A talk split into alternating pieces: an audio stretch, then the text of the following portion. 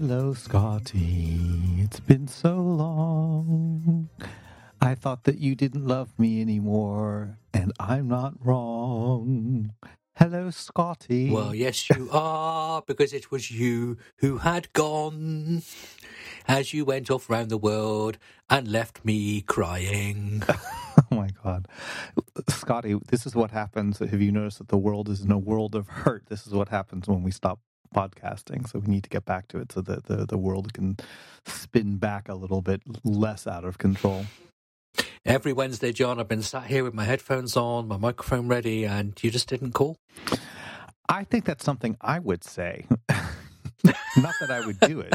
And why? Because you were swanning off with your friends in Athens, or you were in Paris, or you were in wherever it was be. And I just thought, well, yeah, I'm obviously just not on his list of loved ones. It is true that I was out and about in the world. It's not true that you're not among my loved ones. Fair enough. Yeah. Well, why don't you tell us a little bit about what you've been up to since you've abandoned me and our listener, who have been sat here waiting for you to finish your little jolly. Little jolly. Well, it's true. So I did go to Athens to participate in a bunch of events celebrating, marking the 10th anniversary of Orange Grove. I think I'd mentioned it beforehand the last show, but I can tell you a little bit about what the event was like and what it was like to meet up and kind of look back. I did stop off in Paris because that's where my sister lives, and actually the ambassador, Jan Versteeg, who is the Dutch ambassador currently to France, but at the time when Orange Grove started, it was his idea. It was his project at the embassy. I don't know whether it was solely his idea. I mean, there were a couple other people that were there from the very, very early days, but it was his brainchild.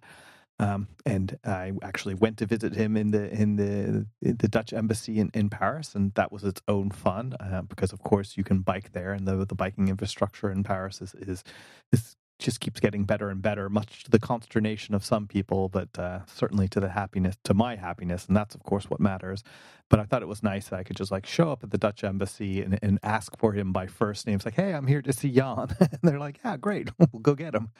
And I think that's lovely. But, I think the point was that before I left, I would say, hey, I'm going off to Athens. Oh, really? Why are you going? And then I have to basically try and unreel the story in little tiny bite-sized chunks to see if people were still interested.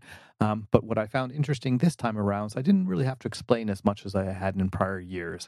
And partly that's because there was this great article in the New York Times a couple days before I left that basically said that, looking back at Greece 10 years ago and the height of the crisis when they had defaulted on their government debt, things were very grim. There was a huge brain drain, and tourism was way down. There were capital controls. It was just not a good happy scene.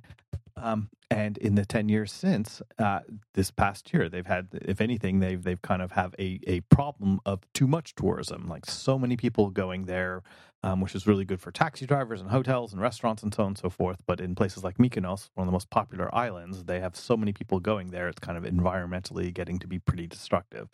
But also I just noticed that the city of Athens itself is a lot more cosmopolitan, kind of in the way that Paris is. Paris used to be very, very distinctly French. Now, if you look at the bars, the restaurants, the clubs, and so on and so forth, they're much more global in nature, and English is much more widely spoken in English, and particularly kind of Silicon Valley terms or business terms are just so part of the language. And so what I see there in Paris, I've noticed that in the last couple of years, you really see that in Athens. You get the sense that there is a large population of people who are choosing to move there to work remotely or to work for companies there, and choosing it for the lifestyle, but also because they can maybe have a nicer lifestyle there as a software engineer, just because the cost of living is so much less, and it's different and it's sunny and so on and so forth. So it's in terms of the number of startups and the types of activities they're doing, and let's say the startup mindset, It's a wide world of difference, and I find that all very, very encouraging.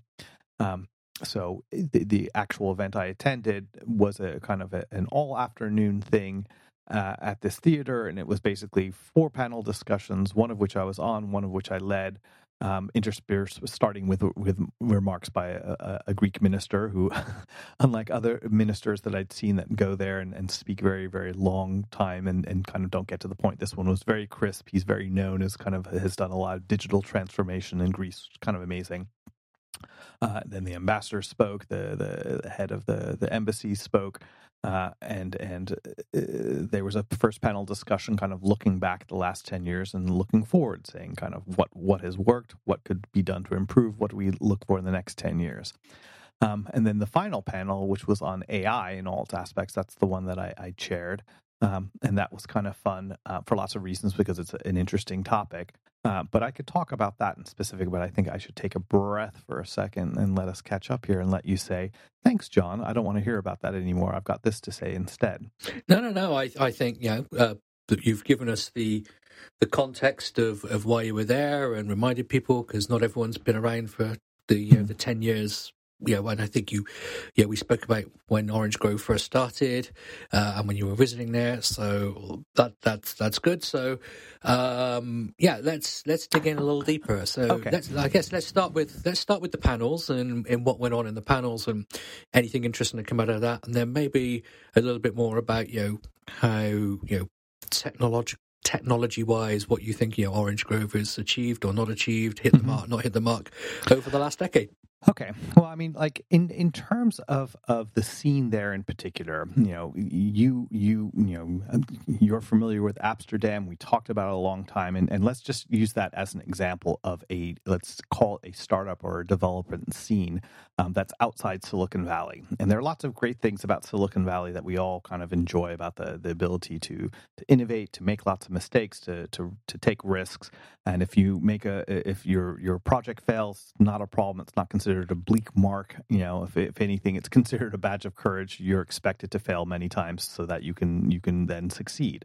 Even though the vast majority of startups fail, over time, the vast majority of people who partake in them do succeed in one way or another, either in hitting it with a startup that turns into a sustainable business, or by going to work with a larger company where they find people who have worked in startups have a much more agile mindset. They can get things done. They're not afraid of ambiguity, and so on and so forth.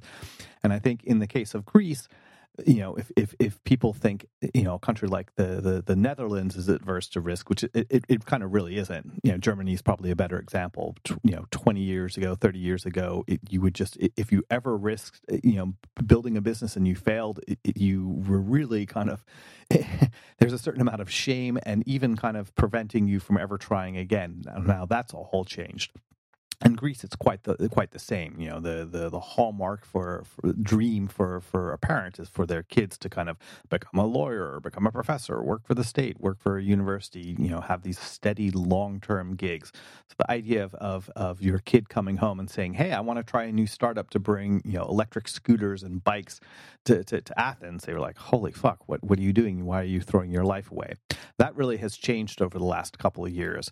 And what I see is that Greece as a market is not nearly large enough for it to attract the type of investment that exists in Silicon Valley, where this idea is like, we're going to start something here, and if it takes off, it's going to be this huge success because it's such a big market. Now, granted, Greece being part of the EU, the EU is a major market, but the types of investment, the types of activities are much less around, let's find some, kind of unicorn company with a hockey stick growth path, and we're all going to get rich, and everything feels like a big casino thing.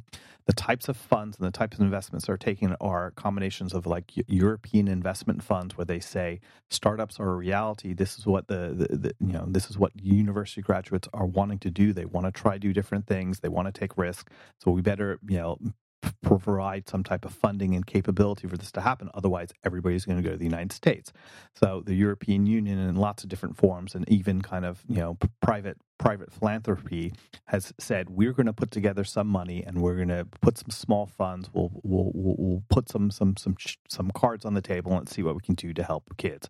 And I think that is largely starting to pan out, and that there are a few startups that are still alive and actually doing quite well from back when I first started. One of which is called Clio Muse, which is a beautiful app. It's kind of a self-guided walking tour that goes on your phone, and that's how they got started. And they found kind of product market fit by saying it's not just the single walking tour, it's the experience. Somebody comes to Athens or somebody comes to a city, because they've expanded to many, many other cities around the world, and they combine it with basically one-stop shop. So you can get a no-wait-in-line tour of the Acropolis, where you have your audio guide, but you can get in right away.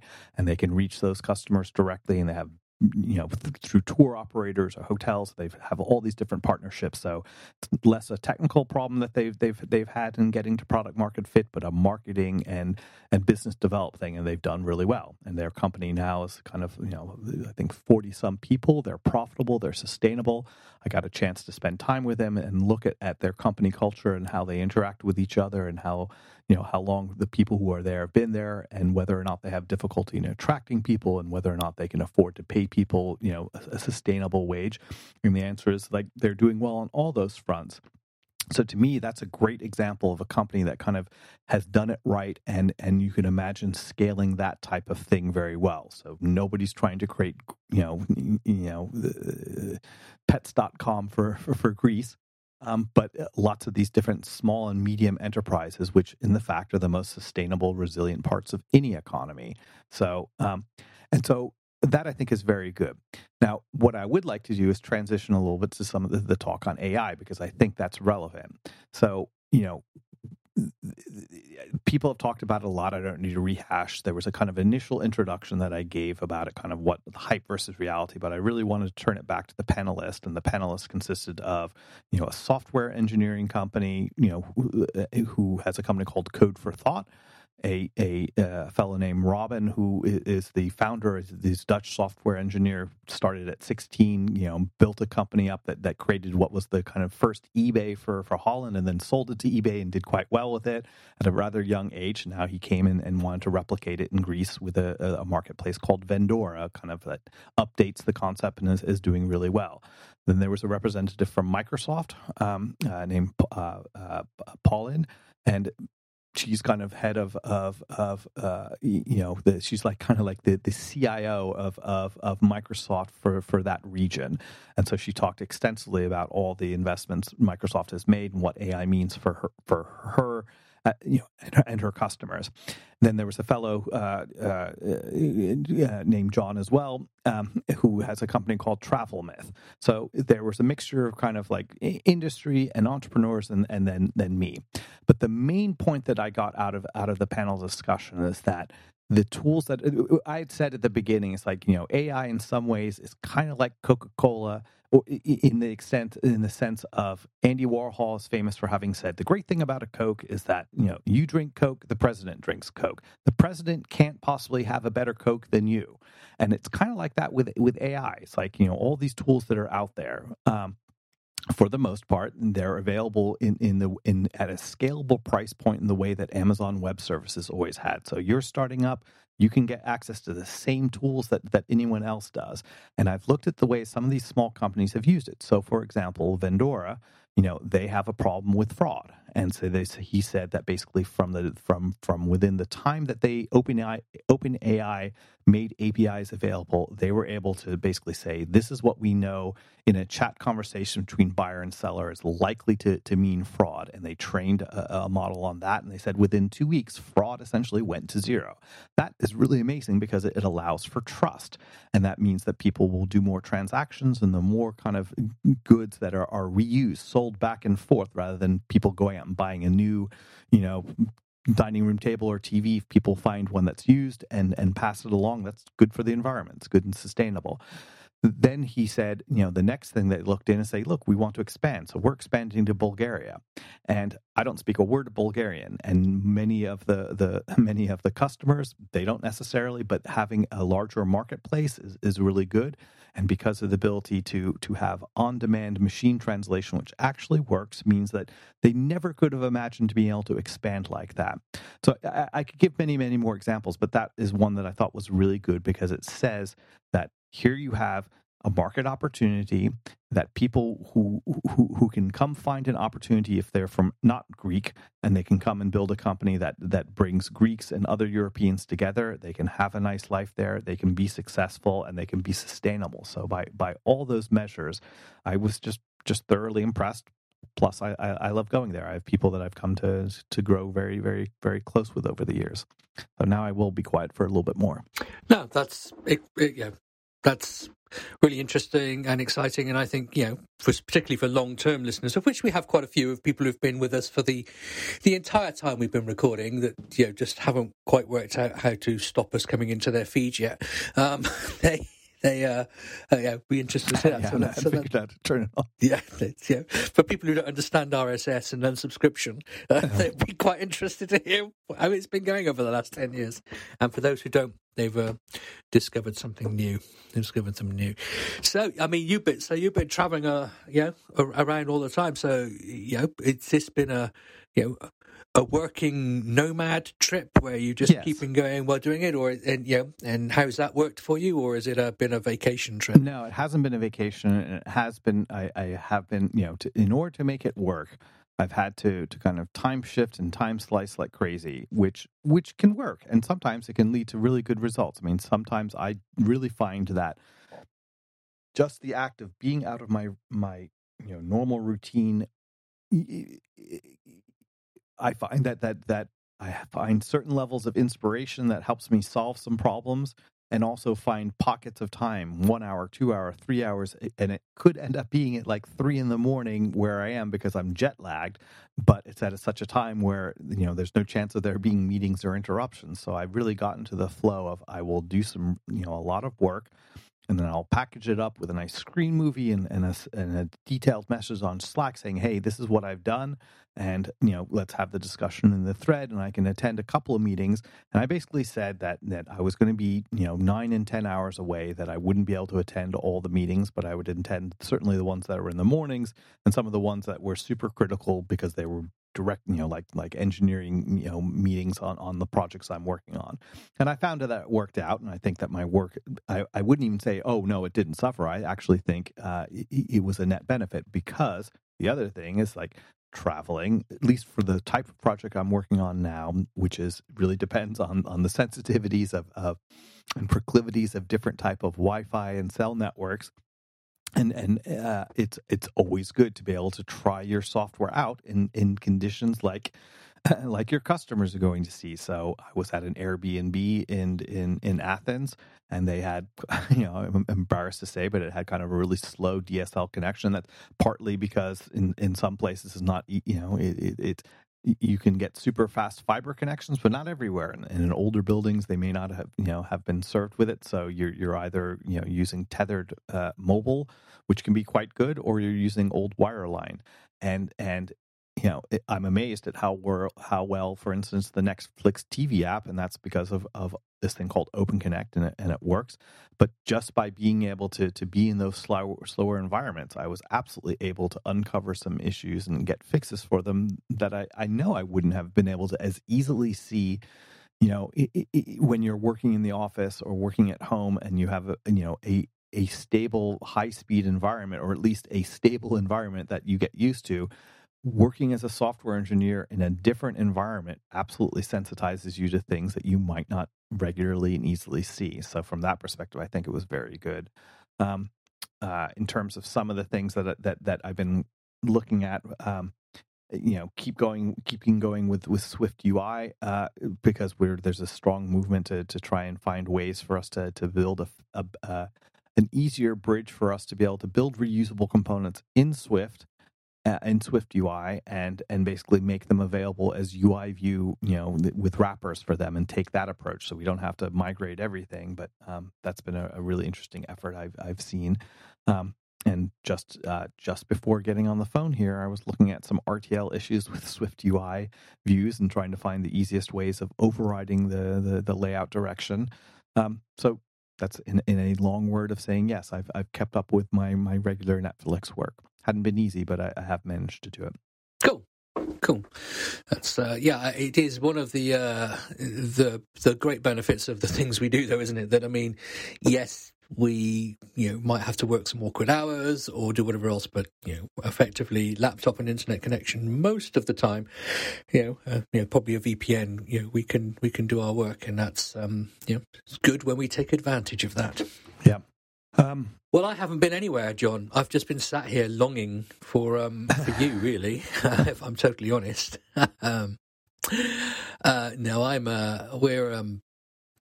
we're moving on in the next phase of Moneywell.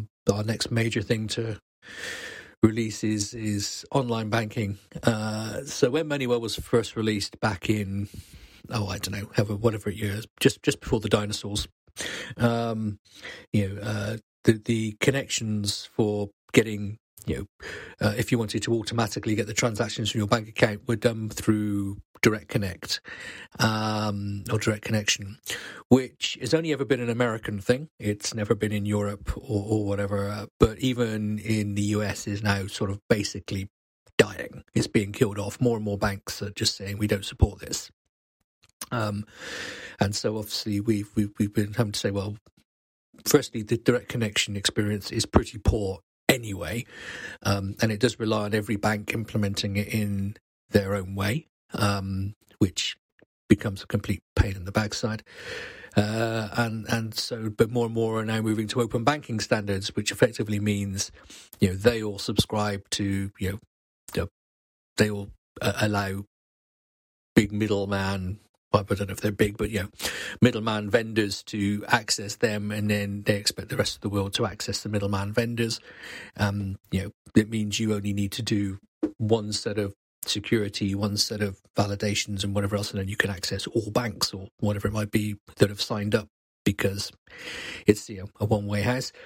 But of course, just like everything in the world of banking, a lot of this stuff is set up for bigger organizations, and so when you want to get access to online banking from these middle people, you have to say, what is your policy on this, and where can we see your policy on that, and what about your policy on this? And the reality is, lots of companies our size, 3 people or individuals for indies, you don't have a customer data safety policy for Thursday afternoons if it's raining and there are 3 yaks in the street or whatever detail is needed. So while technologically implementing this stuff is pretty simple, it's business-wise it's quite challenging. And I think there are a number of our competitors who are similar-sized companies have managed to implement some of this, so we do know it is possible.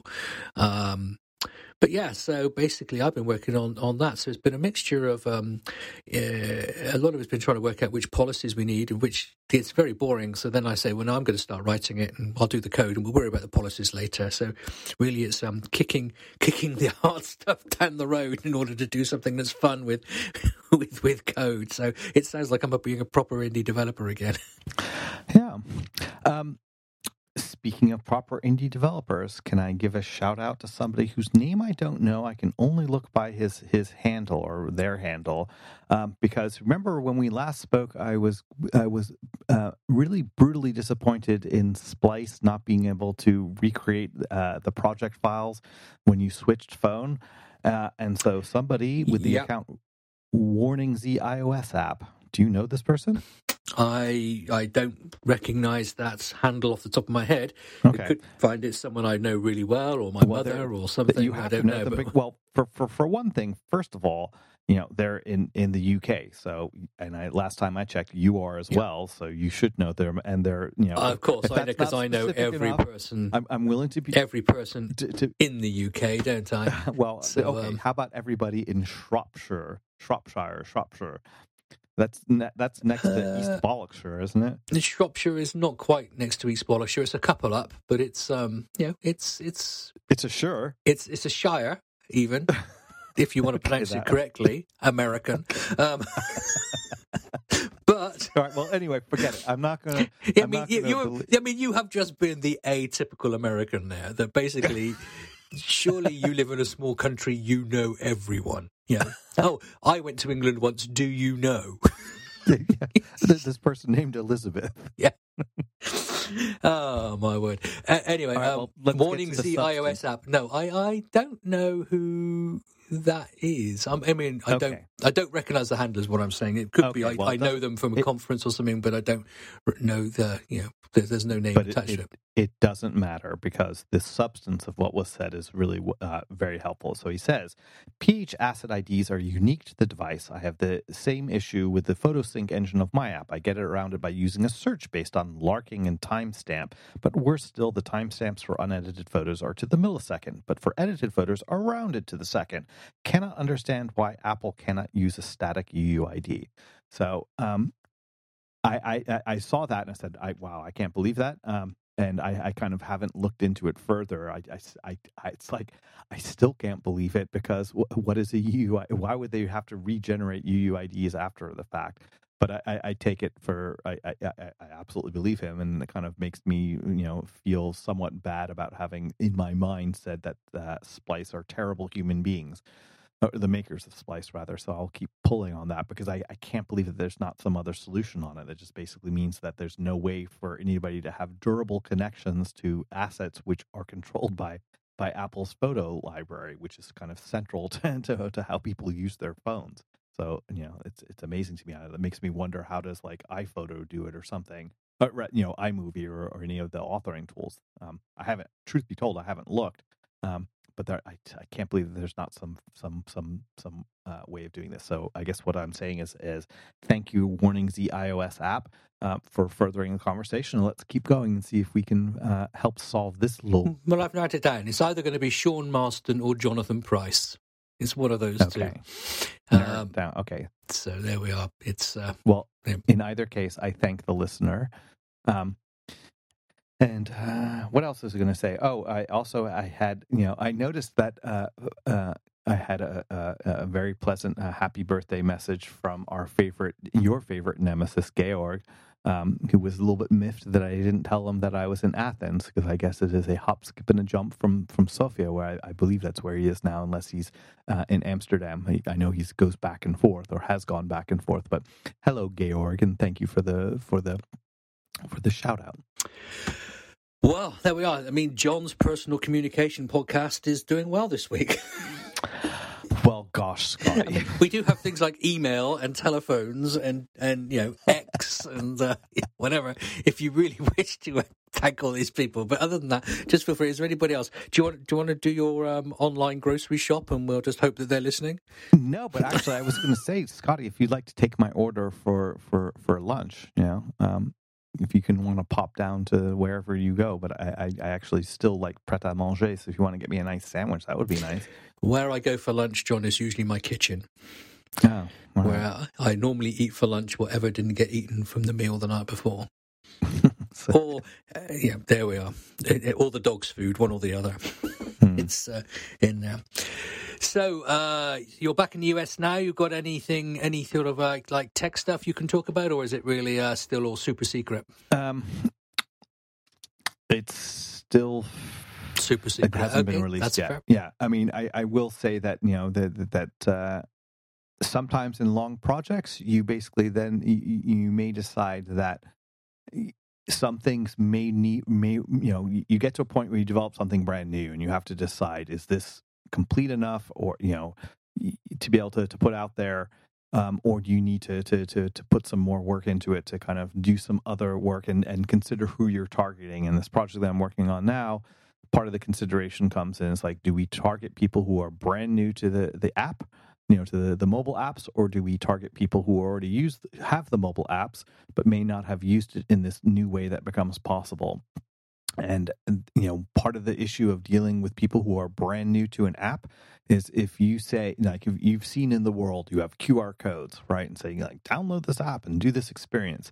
And that's a very effective way. You see QR codes everywhere, but the experience for downloading the app and then setting some context for the app is sometimes critically important. It's not enough just to download the app, but you need to either get them authenticated or get them to a certain part of the app. And that is kind of a key technical underpinning to something I've been working on. And so that's independent of exactly what I'm working on, but I can talk briefly about that. is that, you know, there is a problem, especially with a cross-platform environment, saying, well, what URL do you give? You know, and if they haven't installed the app, kind of, do you depend on the various app-specific, you know, platform-specific banners if you really, you're not advertising a website that actually has an app, but really, you know, saying that you need to get the app installed. You know, what we do is we have a URL app.netflix.com, which initially can kind of separate people between Android and iOS, because if we say get our app, we have to cover both platforms. And then if you know, our URLs are deep links. So you can say, here's a URL that will, you know, show you the title page for a particular movie or watch or search or a number of these other different actions. But how do you get that intent, you know, satisfied for a person that has never installed the app first? And so you would think that, you know, what would first happen is that they would be redirected to the App Store, then go to install it. But then the critical thing is, like, how do you then go get the newly installed app to continue with the URL or continue with the intent of the URL? And there used to be different techniques for doing it, the most common of which seems to have been to put things into the pasteboard, and then when your app starts up, it will look for things in the pasteboard and then execute that. But starting with iOS 16, Apple did away with that. So you may have noticed, for example, that a lot of times you'll see things where for the very first time you're using the pasteboard in an application, Apple will say, you know, do you want to grant permission for application X to read and write to the pasteboard? And part of the reason why they did that is because bad actors would do some pretty atrocious things. TikTok. And so that kind of makes it hard for, this is why the rest of us can't have nice things. And so that the inability to do that kind of threw a spanner in the works, a wrench in the works, and so now we're you know, that's caused us to have to rethink some things. And so I don't know. Have you ever experienced that, Scotty, of dealing with, like, you know, deep links for first time installs? Not recently. I not necessarily. I'm trying to think if I've done it for first-time installs. Basically, I've always found any deep linking experience reasonably unpleasant. I think it's the way we talk about deep linking and whatever else is a little bit of a sense of entitlement, because, you know, the fact you can do it at all and the fact that it works is, to some level, quite impressive. But then the fact that it doesn't always quite do what you want it to do is a sense of frustration. But no, I don't. Yeah. I've got no real direct experience, or nothing that I could comment on. You know, I have anything of any value to add to anything you've just said around it. But other than, you know, engineering is hard. It is. Well, so, you know, one last thing is that, you know, the other option that people take are app clips, and I'm very intrigued by those. Because it can be a really good experience. You may have noticed in some place, you go to a restaurant, for instance, and the receipt will have a QR code, and the QR code will launch, you know, resolve to a web page, but that has some markup and says, hey, for doing this, we have some native code. It's like a miniature version of your app, which then allows people to get functionality very quickly, you know, typically more than can be easily be done in a web page, and provides a bridge for further installing the app afterwards. And something that Apple's been pushing for a while. So I've started to do, you know, some experience with that with the help of a colleague, and that's a possible approach we might take to some of these things, to this particular thing that I'm working on, or other cases where getting people to you know, use our mobile app for whatever, you know, for a variety of different reasons, but if they don't have it installed, that's another possible way of doing it. It has its, you know, to do that, it becomes much easier to do if your app is very, very well partitioned with, you know, code that is, you know, exists in libraries or resources that can be pulled apart, because, you know, you might have, for instance, a library of assets which are needed, which makes sense to bundle, you know, this rather large library for the full app. But if only you need a couple of icons, you know, how might you do that? And so that's just a simple example, but, you know, they're now more than ever, you know, the architecture of your app kind of demands that you think about these things, and usually a forcing function is when you try to build something like an app clip or, you know, a chat plugin, you know, an iMessage plugin, or any of these other different things, these little bits of apps. And Apple's been pushing it for a long time, so it's not, you know, it's not news to anybody. But the more that your app is separated in that way, the easier it is to consider these types of experiences, to make just the right code, execute in the right time, in the right place, on whatever platform, whether it's a browser or a watch, an app, you know, a mobile app, you know, TV app, presumably, so on and so forth. So that's been interesting. That's a whole long talk back. Your app is always better if you can engineer it from day one to be everything it's ever going to need to be, even though you don't want to implement it yet. I haven't imagined it. welcome to life where that doesn't happen. It's challenging. I mean, maybe we should dig into that in an episode or two's time. Future. I mean, we're currently having to implement accounts, you know, user accounts, which we don't currently have within Moneywell. This is in order to support banking. And a few other things, and you know that, you know, when you have an app that's never supported user accounts, but now you're going to put user accounts in, and there's lots of stuff in the app that would have been good with user accounts in the past, but they've never been in there. The whole world. Do you transition? Do you leave it? You know, what does that mean? Yeah, so maybe that's a discussion we can have as well. So but anyway, I should think people are way bored of us by now. They're just saying, John, please go away again for 3 weeks so we can have a bit of relief from all this stuff. So mean. Yeah, so, John, if people want to tell you how much they've enjoyed hearing your voice again, where should they do that? Well, you can find me on Mastodon. Where I'm... You're on Amazon, yeah. Good, excellent. Where I'm Jembe at mastodon.social. If you're on Threads, I'm John Fox. Twitter, I deleted the X and the Twitter app. I couldn't log in anymore, so if anybody messages me there, it's kind of, I have to use the web app to be able to read DMs. So Georg, find me again on Mastodon. And Scotty, if people want to talk to you and tell you to be nicer to me, where might they do that? Or to tell you to be meaner to me? Maybe I've been coddled too long. Where might they do that? Yes, they can do that at Mastodon as well, where I am, Scotty at developer.social. Well, John, I'm glad you enjoyed your little jaunt around the world, and thanks for bringing us up to speed on it. We're hopefully back to business as normal next week, and we'll just talk about the stuff that's gone in our week and all the mundaneness that entertains our users on Earth. Yeah, so no European travel next week, just the mundane normal. Just the mundane normal. Well, and thanks for listening, everyone. Until next time. You take care.